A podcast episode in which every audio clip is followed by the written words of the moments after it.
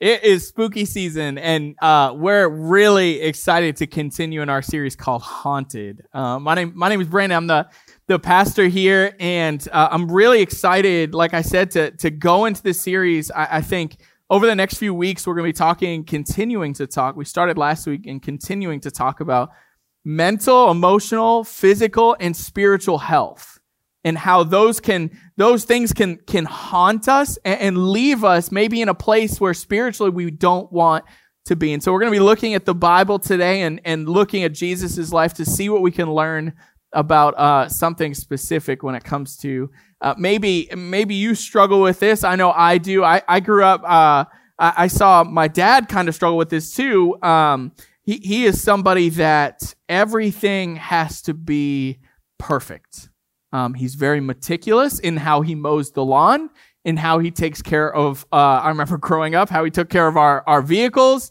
um, and specifically, I have one vivid memory of um, how he arranged his church office. Now, the way that my dad would arrange his church office was um, very particular. Every picture was hung perfectly square, perfectly centered on the wall, and perfectly angled.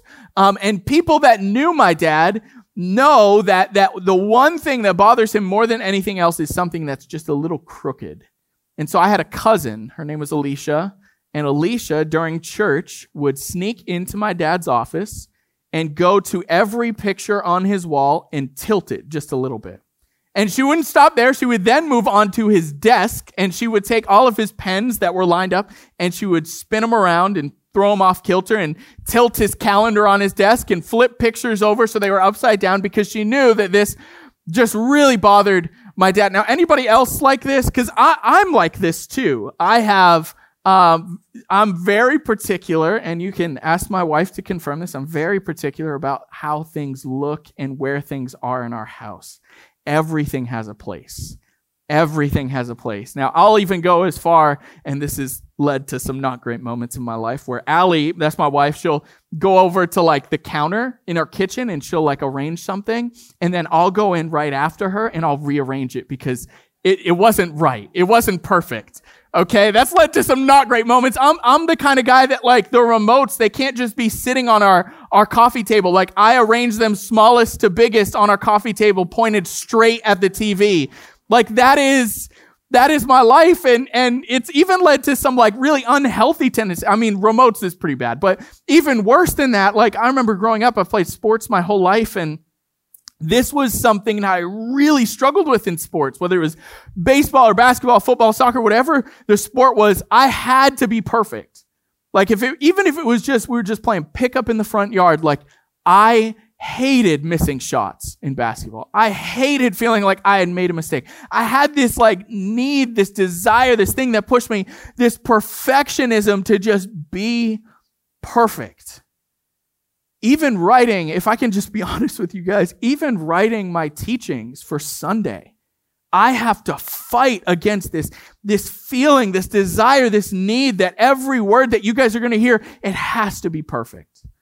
It has to be just so. It has to be meticulous. It has to be perfect. And if there's one thing I've learned as I've navigated this in my life, it's that I can't achieve perfection.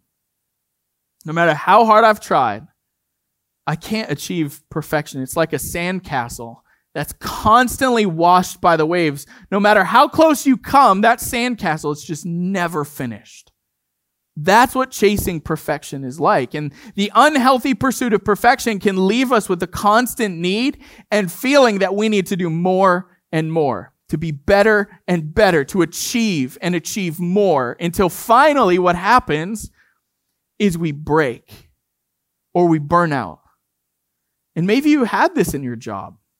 Maybe you've had this even in your family or whatever the situation may be where you've achieved, you've, you've pursued and pursued perfection and it's led you to a point where it's just burned you out. And whether, you listen, this morning, we have people all over the spiritual spectrum in this room. And whether you're a follower of Jesus or not, it's really easy in our lives to fall into the trap of believing that in order to be loved or accepted by others, we have to be perfect. We feel that. We feel that tension. In fact, maybe one of the reasons it's been so hard for you to come into a church has actually been because you felt like you had to be perfect to enter these doors.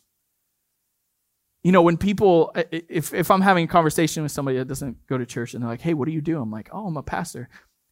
I, it would shock you how often the repl- response that I get is, oh my gosh, if I showed up at your church on Sunday, if I just walk through the doors, I just catch on fire.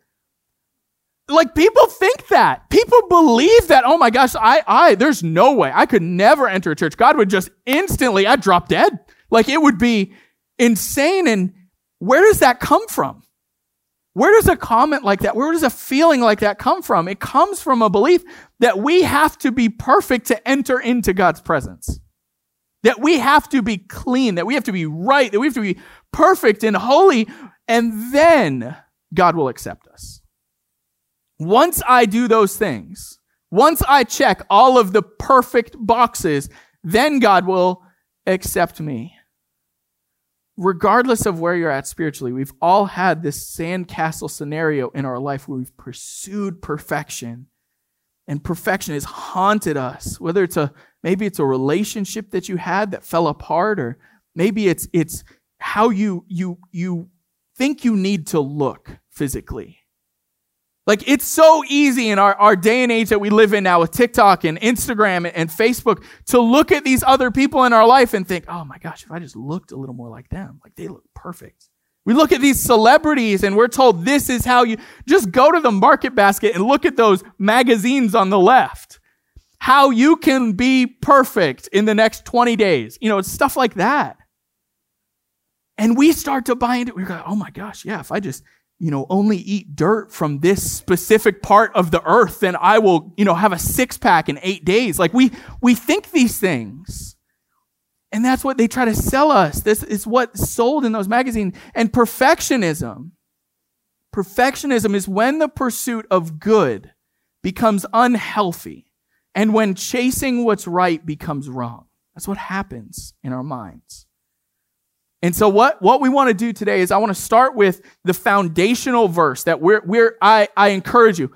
Take out your Bible, highlight it, underline it, make it the lock screen on your phone, screenshot it, write it on a post-it note, stick it on your bathroom mirror, your car window, whatever you need to do. Memorize this verse. This is the foundational verse for everything that we're going to be talking about. Second Corinthians chapter 10, verse 5. And this is what it says. We destroy every proud obstacle that keeps people from knowing God. We capture their rebellious thoughts and we teach them to obey Christ. And this is what we're talking about. We're talking about capturing these thoughts of perfection. That if I'm not perfect, I won't be loved. If I'm not perfect, I won't be accepted. If I'm not perfect, people won't love me. We capture those thoughts and we teach them to obey Christ. But to do that, what we have to do first is we have to be willing to admit something. We have to be willing to admit this is something that I struggle with. So here, here's what we're going to do to, to do, to start off today's teaching. Here's what I, I want you to do. This is our first point. It's, it's we're not perfect and that's okay. I want you to just let that sink in. And here's, here's how we're going to do that. I want you to look to the person on your left and look to the person on your right. And I want you to tell them, I'm not perfect and that's okay. Go. Tell them, I'm not perfect and that's okay. I'm not perfect and that's okay. Let those people know I'm not perfect. Listen, husbands in the room right now, you're looking at your wife saying, I'm not perfect and that's right. That's spouses, you know, friend, we're doing that with our friends. I'm not perfect and that's okay. And the Bible actually tells us this in multiple places. Romans chapter 3 verse 23 says, for everyone has sinned. We all fall short of God's glorious standard. Okay, so we're not perfect. Ecclesiastes 7:20.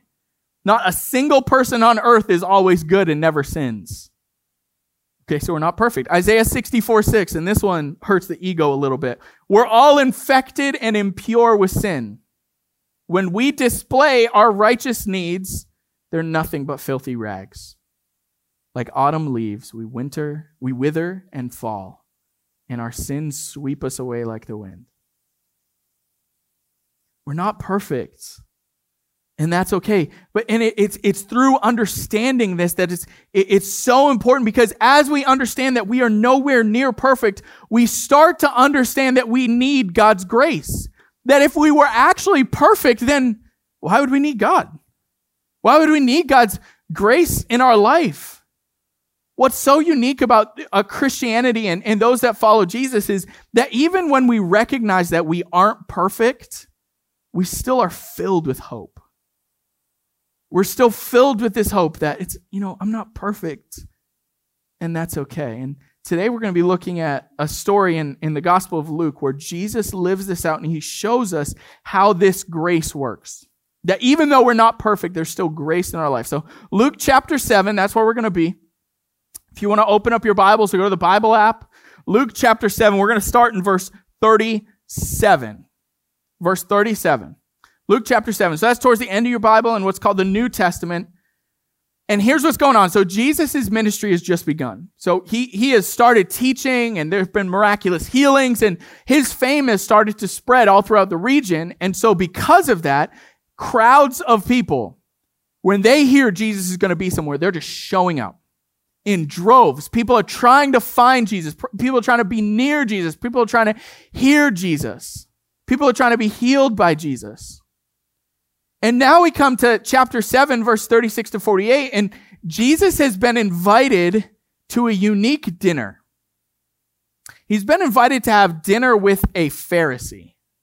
Now, Pharisees were, they were the religious leaders of that day. They were um, very, very, very well known, very high, highly esteemed. And um, this, they're actually most well known probably for their antagonistic kind of relationship where they had that they had with Jesus.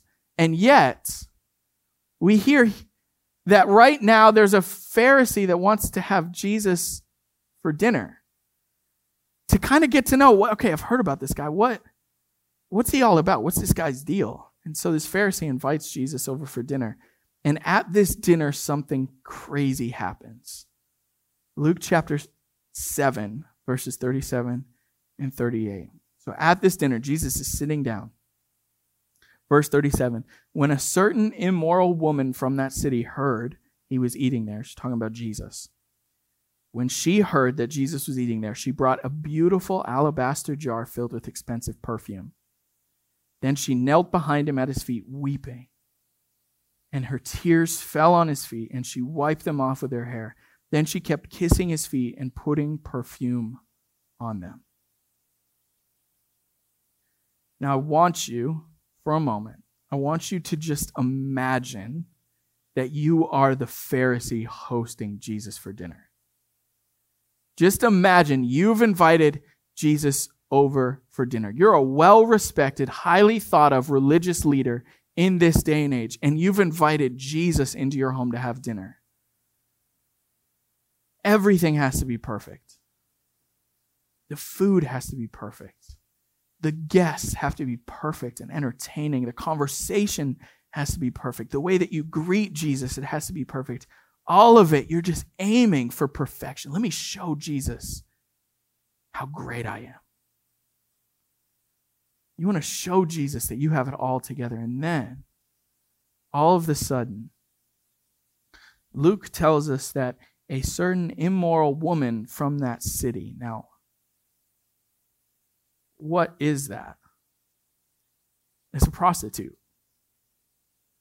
In this moment, you're having dinner with Jesus, everything's perfect. All of a sudden, in now, I, I, just I picture the scene. I just picture this this woman pushing her way through a crowd, causing a commotion, trying to get into the house. And she finally gets in. This prostitute enters this religious leader's home, and she falls at Jesus' feet, and she just starts weeping, and tears stream down her face, covering Jesus' feet and there's a commotion, and all of a sudden she pulls out this expensive jar of perfume and she just dumps it. And all the, the whole house is then filled with this overwhelming fragrance of this perfume. And then she realizes what's happening and how Jesus' feet are wet. And she just starts taking her hair and wiping Jesus' feet with her hair. And you're the religious leader and you're looking down and you're saying, it's ruined. This dinner is ruined. And I don't think it's too much of a stretch as to what the religious leader would have been thinking or experiencing. In fact, listen to what he says in verse 39 when the Pharisee who had invited Jesus saw this, he said to himself, If this man were a prophet, if this man was the Son of God, if this guy actually was who he said he was, he would know what kind of woman is touching him. She is a sinner. He's saying, Jesus, everything was perfect. It was all going great. Why are you allowing this messed up, broken, far from perfect woman to ruin it? If, if you really were perfect, you say that you're perfect, you say that you're the son of God, you say that you're, you know, all of these great things. If you really were, then you would know that she is far from perfection and you would cast her out of your presence. But of course, Jesus knew his thoughts. And he responds by saying this in verses 40 to 43. Then Jesus answered his thoughts. So he hadn't said that out loud, he thought it.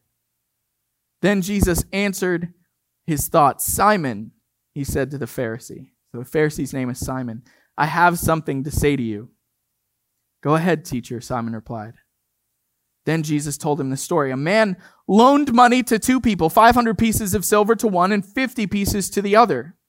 But neither of them could repay him, so he kindly forgave them both, canceling their debts. Who do you suppose loved him more after that? And Simon answered, I suppose the one whom he canceled the larger debt. Now, typically, whenever Jesus starts off by saying, I have something to say to you, especially after he's responding to a thought in your head, it's probably not going to work out for you. You're probably about to learn a pretty tough lesson. And Jesus goes on in verse 44 to 48. That's right, Jesus said. Then he turned to the woman and said to Simon, Look at this woman. Look at this woman kneeling here.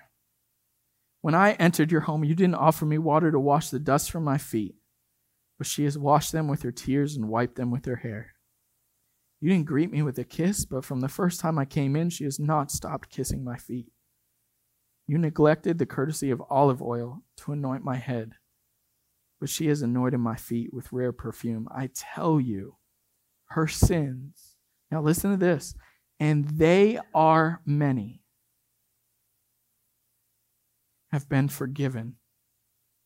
So she has shown me much love. But a person who is forgiven little shows only little love. Then Jesus said to the woman, Your sins are forgiven.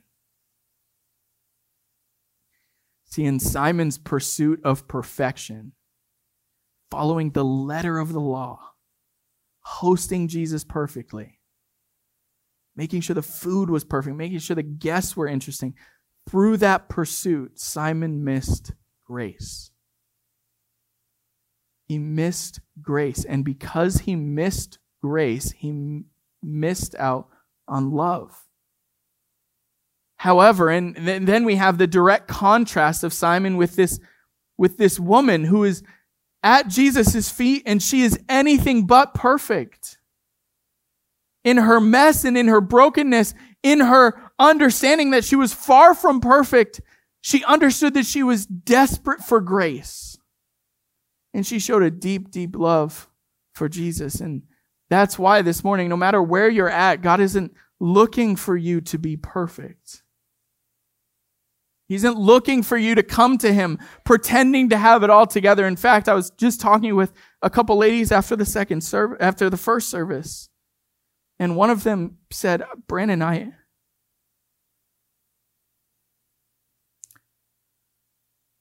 she said, Brandon, I understand prayer now. And I, I was like, what do you mean? This, I didn't even talk about prayer in that teaching. And she goes, I understand prayer for a long time. I felt like I couldn't pray because I didn't have the perfect words to say. She's like, I'm, I'm newer to my faith. I just started coming to church recently, and I, I didn't think I could pray because I didn't think I was perfect enough. I didn't think I had the perfect words. I, I felt like I had to say a certain thing. And she's like, it clicked for me this past service. She said, God isn't looking for my perfect words. He's looking for me to just be real and honest and have a conversation with him. And maybe this morning, I, I hope that sets you free too. That maybe you've been struggling with even the idea of prayer like oh, i have to i have to think a certain way. I have to pray a certain way. I have to i can only say like these old words that nobody uses anymore like thou and thee and thy. And if i don't use those words it's not going to be holy enough. It's not going to be perfect enough and god's going to reject it. I want to let you know that no that's not true He's not looking for you to pretend to have it all together. Because when we search for perfection, we can miss out on the grace that he extends.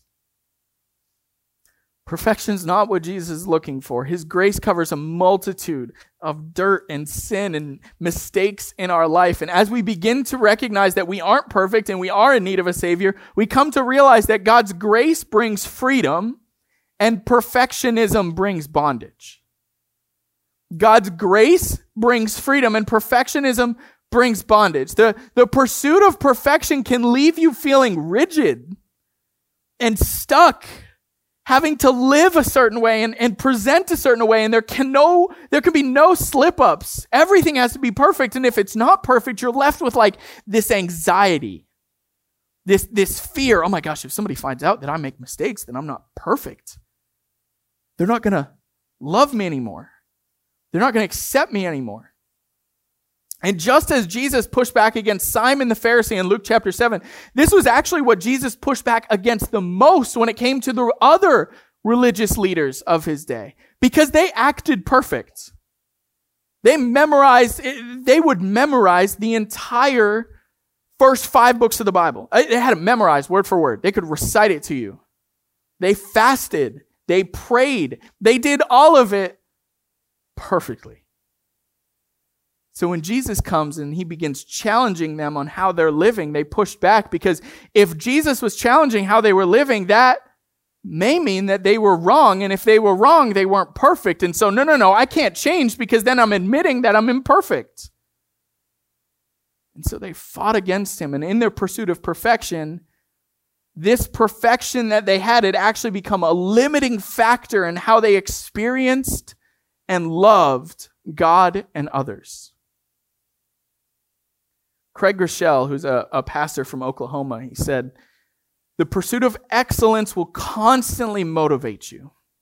I love that because it is important. The Bible does tell us to do everything with excellence. That in our jobs, as parents, with friends, in, in relationships, we should do everything with excellence. But here's the danger. But the pursuit of perfection, he says, will eventually limit you. And this was one of the problems with the religious leaders in Jesus' day because they were so obsessed to show that they were perfect, it limited their ability to be real with God and real with others. And Jesus calls this out, Matthew chapter 23, verses 27 and 28. And Jesus doesn't pull any punches here. He says, What sorrows awaits you, teachers of religious law? And you Pharisees, hypocrites! For you are like whitewashed tombs, beautiful on the outside, but filled on the inside with dead people's bones and all sorts of impurity. Outwardly, you look like righteous people, but inwardly, your hearts are filled with hypocrisy and lawlessness. That's a tough beat for the Pharisees. Now, quickly, was crazy about this. The Pharisees, they did good things. Like they did good things. They made copies of the scripture. They studied God's word. They even taught God's word. Like they did good things, but their pursuit of perfection led them to a place where just as, din- as, as Jesus told Simon at dinner, he said, but a person who is forgiven little shows only little love. And the Pharisees had very little in their minds to be forgiven of because they did everything right. They struggled to love and accept grace.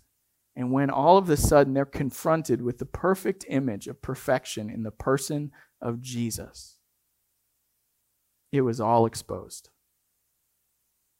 And I wonder this morning, as we're talking about God's word, as we're looking at Jesus' life, I wonder what might God be exposing in your own hearts?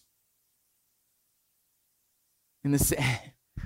In the same way that God exposed this unhealthy need for perfection in my own heart, what may God be exposing in your heart? Do you struggle to show the real you? Because if people saw how imperfect you actually are, you wonder, would they love me? You wonder that. Do you feel as though you have to clean up, put on a nice suit, put on a nice dress, shower, put on perfume before you can come to church you're not going to be accepted. Now, I'm not saying that showering and putting on perfume is bad. In fact, please, by all means. But do you think you have to look a certain way to be loved and accepted by God?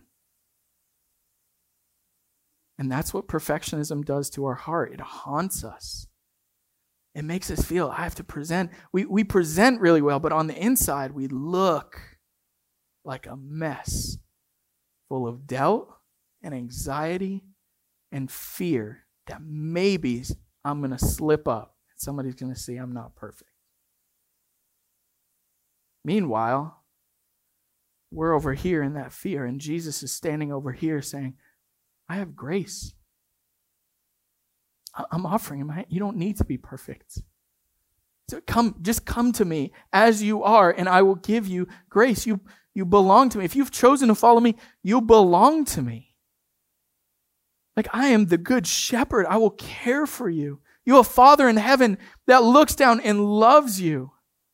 And this is what people were drawn to by Jesus, that, that Jesus hung out with not only, he has dinner here with a religious elite, Jesus was known to hang out with the worst of the worst. In fact, in Mark chapter 2, Jesus has dinner with some of the worst people, and the Pharisees get all ticked off and they're like, what is, does this guy know who he's eating with? Like, what is he, what is he doing? And Jesus responds in Mark chapter 2, verse 17. When Jesus heard this, he told them, Healthy people don't need a doctor, sick people do. I have come to call not those who think they are righteous, but those who know they are sinners. Oh, I love that statement. Not those who think they are righteous, but are missing the point and are putting off this persona. They're like the Pharisees, the whitewashed tomb. Everything looks good on the outside, but on the inside, it's just a dead person. Jesus said, I didn't come for those people. I came for those who know they are sinners. I came for those prostitutes that fall at my feet and say, Jesus, I am, I, don't even know what to do. I'm so broken. I'm so, I'm so imperfect that all I know what to do right now is just cry and pour perfume on your feet. That's all I know what to do. Jesus says, that's who I came for. That's who I came for.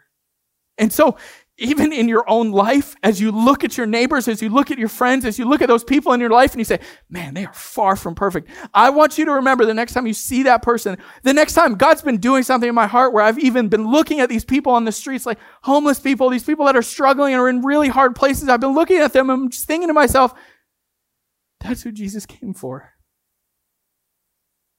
And so if if that's who Jesus came for, then the next time you're you're challenged or you have this this feeling of superiority where you're like, well, I'm perfect. Look at this person over here. I want you to remember maybe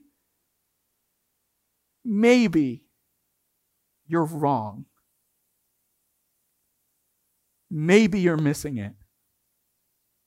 And have compassion the way that Jesus does. I love the uh, the author Brene Brown. I don't know if you guys know her. She's amazing. She once said this Those who have a strong sense of love and belonging have the courage to be imperfect. I love that. And this is what Jesus offers us a strong sense of love and belonging. This is what Jesus is trying to teach us. You don't need to be haunted by perfection. Instead, I'm, I'm offering you, I'm offering you grace and belonging and, and love exactly where you are this morning. Mistakes and all, I'm, I'm ready to accept you. But here's the thing with that understanding, there is actually something perfect that we should pursue. We should pursue God's perfect love over our perfect performance. Pursue God's perfect love over our perfect performance. Listen to these amazing words that John writes in, in 1 John chapter 4, verses 15 to 18. Actually, we'll go to 19. It says this All who declare that Jesus is the Son of God have God living in them, and they live in God. I want you to hear this relationship that God has with us in these, these few verses the relationship that God has with us and the love that God has for us. Verse 16 We know how much God loves us, and we have put our trust in his love. God is love, and all who live in love live in God and God lives in them. And as we live in God, our love grows more perfect because we spend more time around perfect love. Our love becomes more and more perfect, more and more like Jesus. So we will not be afraid on the day of judgment, but we can face him with confidence because we live like Jesus here in this world. Oof, that's, I, I could preach a whole sermon on that right now. Such love has no fear. Verse 18. Because perfect love expels all fear. If we are afraid, it is for fear of punishment. And this shows that we have not fully experienced his perfect love. We love each other because he first loved us.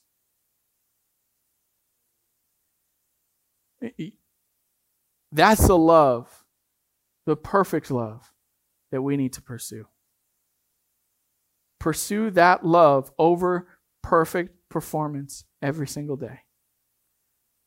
Pursue Jesus. Your pursuit of perfect performance, it's not going to cast out the fear of not being enough.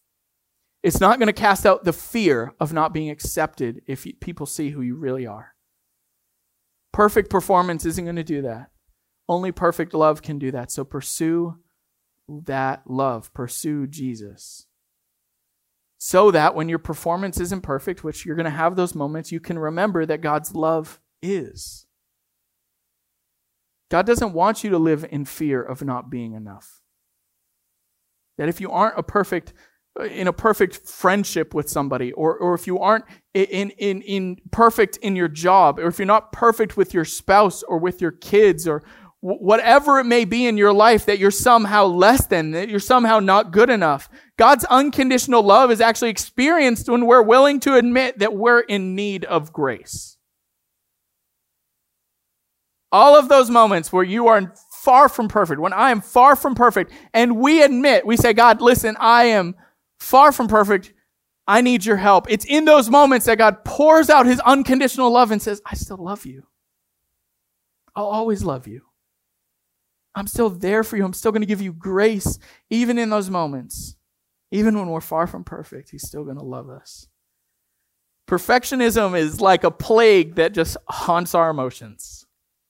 It haunts our mental health, it haunts our spiritual health, and, and maybe even, I know I touched on this a little bit in the beginning, maybe it haunts your physical health. Haunts your physical health. This morning, I want you to recognize that there's only one perfect, there's only one person that's been perfect in all of history and his name is Jesus.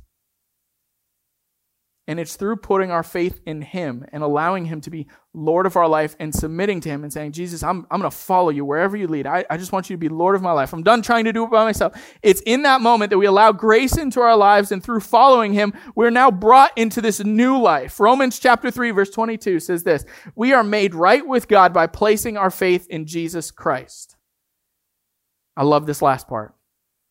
And this is true for everyone who believes, no matter who we are, no matter where you are, no matter what you are, no matter what you have in your history, no matter where you were.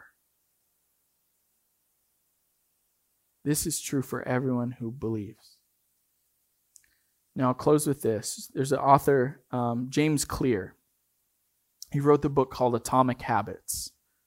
New York Times bestseller, great, really great book. He said this No matter how consistent you are with your habits, it's inevitable that life will interrupt you at some point. Perfection is not possible. It's not possible.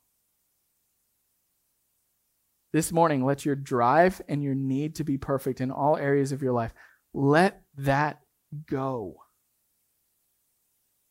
and instead step into the freedom that Jesus is offering you through grace and his perfection. And, and as you're faced with moments, I'm going to challenge you with, with just a few things. As you're faced with moments where maybe perfectionism creeps into your life a little bit. There's a work project, there's stuff at home, what, whatever it may be, perfectionism haunts you a little bit. Here's what I want you to do I want you to do these four things. I want you to remember that God offers grace in mistakes. The Bible says, therefore, there is now no condemnation for those who are in Christ Jesus. In the book of Romans, we hear that. And so when you make a mistake, what the enemy, what, what, what, God's enemy, Satan, what the devil will try to do is he will condemn you and say, man, you're just not good enough. If only you were perfect. That's condemnation. And the Bible tells us, therefore, there is now no condemnation for those who are in Jesus. What we find instead is we need to repent. God, I messed up. And in that moment, we will receive grace. God offers grace, He does not condemn. So that's the first thing. Second thing is some of us that struggle with perfectionism, when criticism enters our life, we immediately push it out. We say, no, no, no, no. I've got it all together. There's nothing for you to criticize. Let, let me tell you, there are people, I hope, I hope you have these people in your life that are ready and willing to offer you healthy, biblical, loving criticism. You need to accept it so that you can grow. Accept it so that you can grow. The third thing is healthy relationships, whether that's you know friendships, um, boyfriend girlfriend, married relationships with your kids, workplace relationships, whatever it is. Healthy relationships don't look for perfection from the other person. Instead, what they ask for is honesty and grace. Honesty and grace, not perfection honesty that you'll be real in your mistakes, and then grace when that person is real in their mistakes. Not perfection, honesty and grace. And the last thing is this when those moments, when those thoughts of perfectionism creep into your mind, what I want you to do, and, and this might be hard for you, this is, this is going to be a discipline. I'm going to challenge you. I'm going to challenge you as those thoughts come into your mind to write them down Remember, what's our, what's our key verse for the month? To capture every thought and teach it to obey Christ. I'm going to challenge you to write that thought down on a piece of paper, on a note on your phone. And then what I want you to do is I want you to open up God's word and I want you to compare. Is this what I see in God's word? Is that thought, is that feeling, does it line up with what God says about me? And if it doesn't, in that moment, teach that thought to obey Christ. Now, I know some of you, it's like, wow, I don't even know how, I've never read my Bible. I don't even know how to open it. Okay, there's this great thing called Google. Just Google it. Guys, we have more information at our fingertips than ever before in our history. There really aren't any excuses anymore. Take some time, capture those thoughts. Here's what I want to do to just close. One last time, I want you to look at the person on your right and the person on your left. I want you to tell them, I'm not perfect, and that's okay.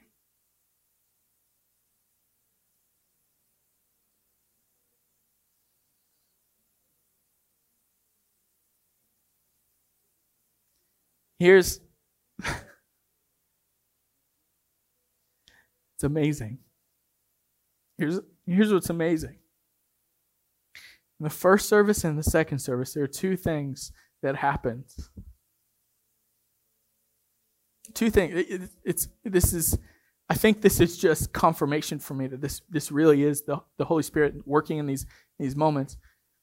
In the first service and the second service, both groups, when you guys looked at each other and you shared, I'm not perfect and that's okay. You know what I heard in this room? You know what I saw? I saw joy.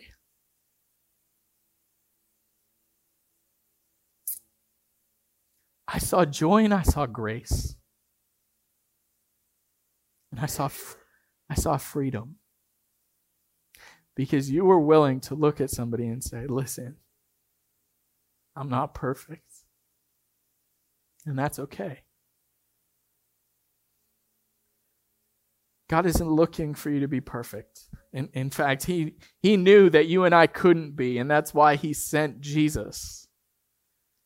And so this morning, step out of the bondage of perfectionism and choose instead to walk in the freedom that comes with God's love and God's grace. Let's pray.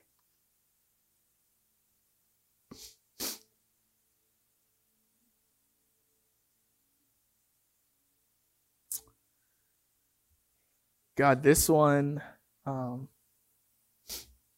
this one hits home for me. As I'm sure right now you're working in a lot of different hearts in this room. And I just, I, I again, I just want to read Jesus' words to the woman in Matthew chapter 7. Jesus looked down at her and he said, Your sins are forgiven. And this morning, I know there are people in this room that are holding on to these things and burying them below the surface because they don't want.